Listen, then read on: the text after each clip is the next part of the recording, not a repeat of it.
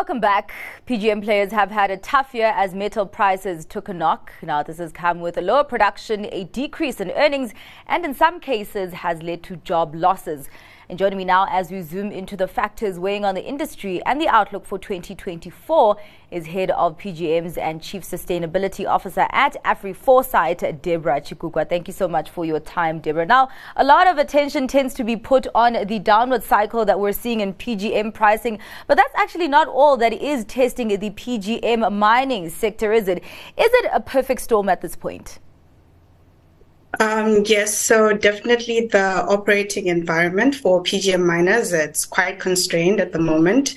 Not only are they facing the lower PGM prices, but we're also seeing that even uh, the costs as well, they've gone up quite significantly. Yeah. Now, I mean, with that uh, PGM pricing, what is actually at the core of it? Is it a slowing global uh, economy and maybe seeing a less demand for PGMs in the short term and maybe not for the long term?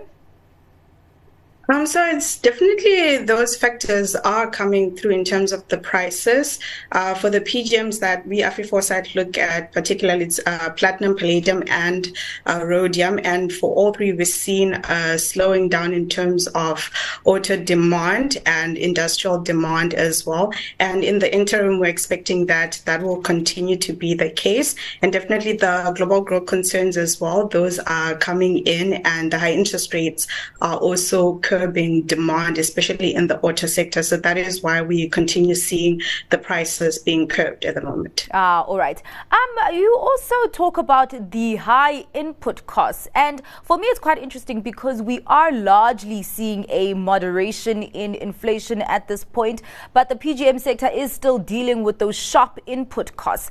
Why is the inflation moderation not filtering through there? Uh, so there are a couple of factors that are coming through in terms of production costs for PGM miners. In general, when we're comparing them to other mining sectors, uh, PGM miners, they're particularly affected by production costs because most of their operations are underground. And this does um, really affect especially the energy costs, which have gone up. Uh, they're also facing uh, high labor costs, uh, which typically account for about 50 to 60% of uh, operations such as the ones that we see in the PGM sector. And this is also alongside even the input costs for chemicals as well, which have generally gone up when we compare to the baseline pre COVID. Well, as we talk about uh, these elevated input costs, is the only option now that these miners uh, have at the moment in um, their effort to trim the fat, cutting labor at this point? So that is one of the things that we're seeing as the PGM miners are starting to respond to the lower price environment. We're seeing many of them coming out and cutting jobs. So we've had either plans of cutting jobs or just announcements of having to do that in the interim. And your big uh, PGM players in the South African market, your Sibanye's, Implats, Amplats, all three have come out to say that they will definitely implement that as part as part of their cost cutting measures, yes. Yeah. Now, I mean, uh, in terms of load shedding, I know that a lot of them are subject to load curtailment. Is there no way that they can significantly get around this so that load shedding or load curtailment, rather, is less of a headwind than we had seen for the last few years?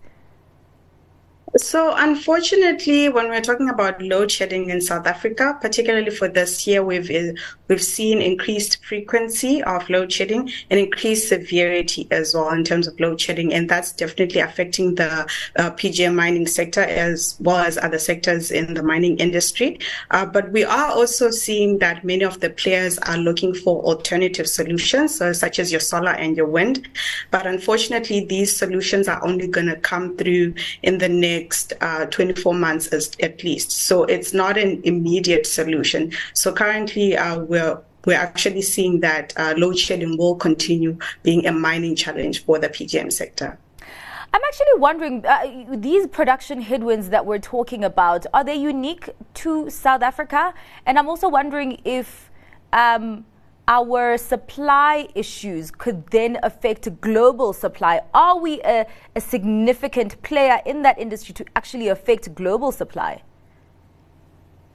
Um, that's a very good question. So, in terms of uh, the production cuts, I mean the um, the cost cuts that we're seeing in the SA PG mining sector, we're also seeing it around the world as well. Uh, for instance, Sibanye did come out and say that they want to implement these cost cutting measures even in their US operations as well. So it is a global problem. Uh, but when it comes to supply, um, South Africa is a very big player in the PGM sector.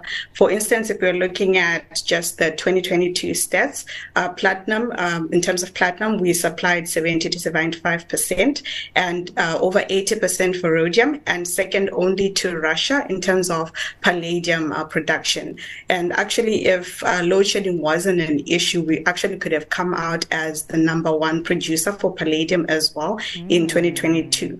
But uh, because in general, all three, with all three PGMs, we are actually a major uh, supplier. So this does affect the PGM sector even worldwide as well. So basically, in short, yeah. South Africa's problems are the world's problems when it comes to PGM supply. Ah, all right, all right. I hear your point there. Well, lastly, as we wrap up the conversation, uh, Deborah, I mean, you talk about PGM uh, operations being underground, and of course, um, as we're talking about those production challenges, we also had the tragic uh, incident happening at Impala earlier on uh, this week with fatalities and injuries. And I'm wondering if safety will also be something that will urgently need to be addressed uh, and revisited in uh, the PGM and broader mining sector at this point in South Africa?